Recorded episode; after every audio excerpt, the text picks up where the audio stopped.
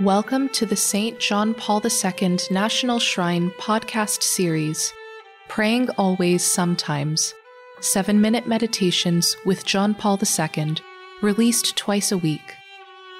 These short podcasts are an invitation to a prayer experience, to encounter the living God and contemplate the face of Christ. Each episode consists of brief readings from Scripture and St. John Paul II, with time for personal reflection in silence. The simplicity and brevity of the format allow us to enter into interior prayer, regardless of where we may find ourselves throughout the day or week. Prayer, in the words of St. Teresa of Avila, is a conversation with the one whom we know loves us. One word or short phrase from the proposed readings may be enough to move us to engage in this conversation. The readings serve as an anchor to ground our prayer and focus our spirit when distractions come. This 12 episode series will lead us through the season of Lent. Aware of the mystery of physical, mental, moral, and spiritual pain at the heart of the human experience, we will walk with John Paul II and his apostolic letter on the Christian meaning of human suffering. This is episode 10.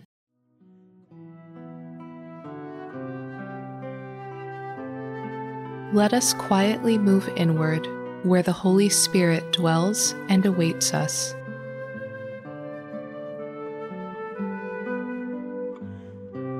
Come, Holy Spirit, fill the hearts of your faithful, and enkindle in them the fire of your love.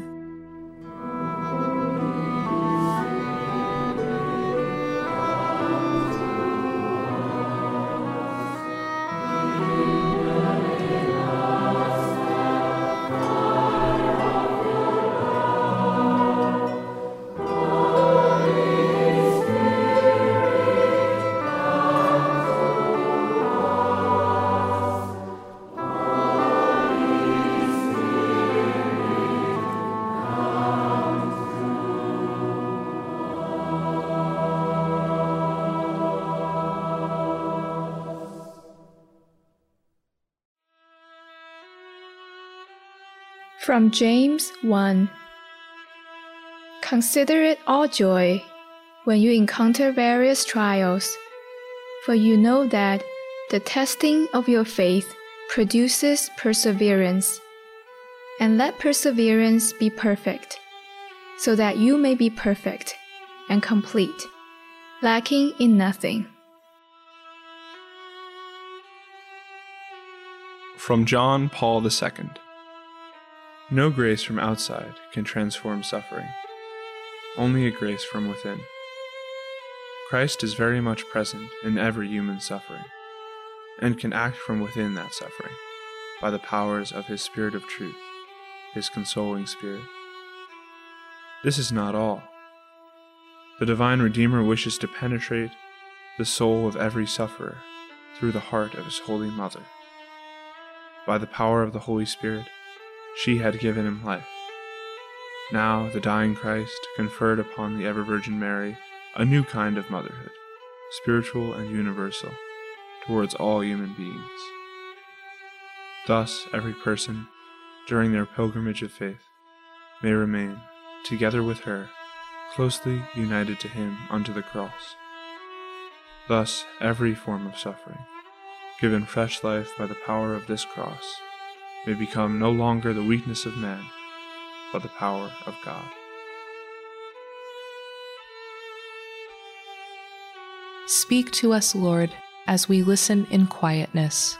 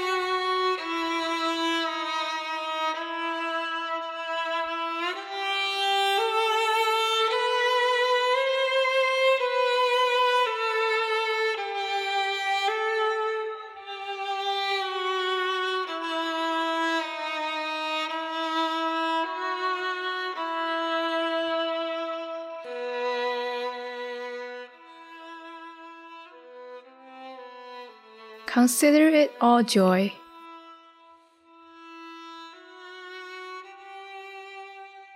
As we bring this prayer to a close, whatever our experience may have been peaceful, restless, sad, or joyful we trust humbly in the mysterious workings of God in us and in the world. We give thanks for the graces received today, known and unknown, and we recommit to set out on a journey of hope.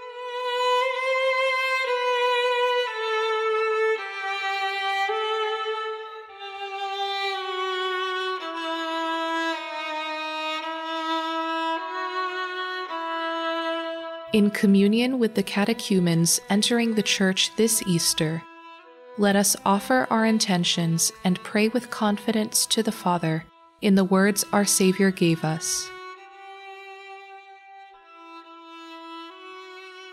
Our Father, who art in heaven, hallowed be thy name. Thy kingdom come, thy will be done, on earth as it is in heaven.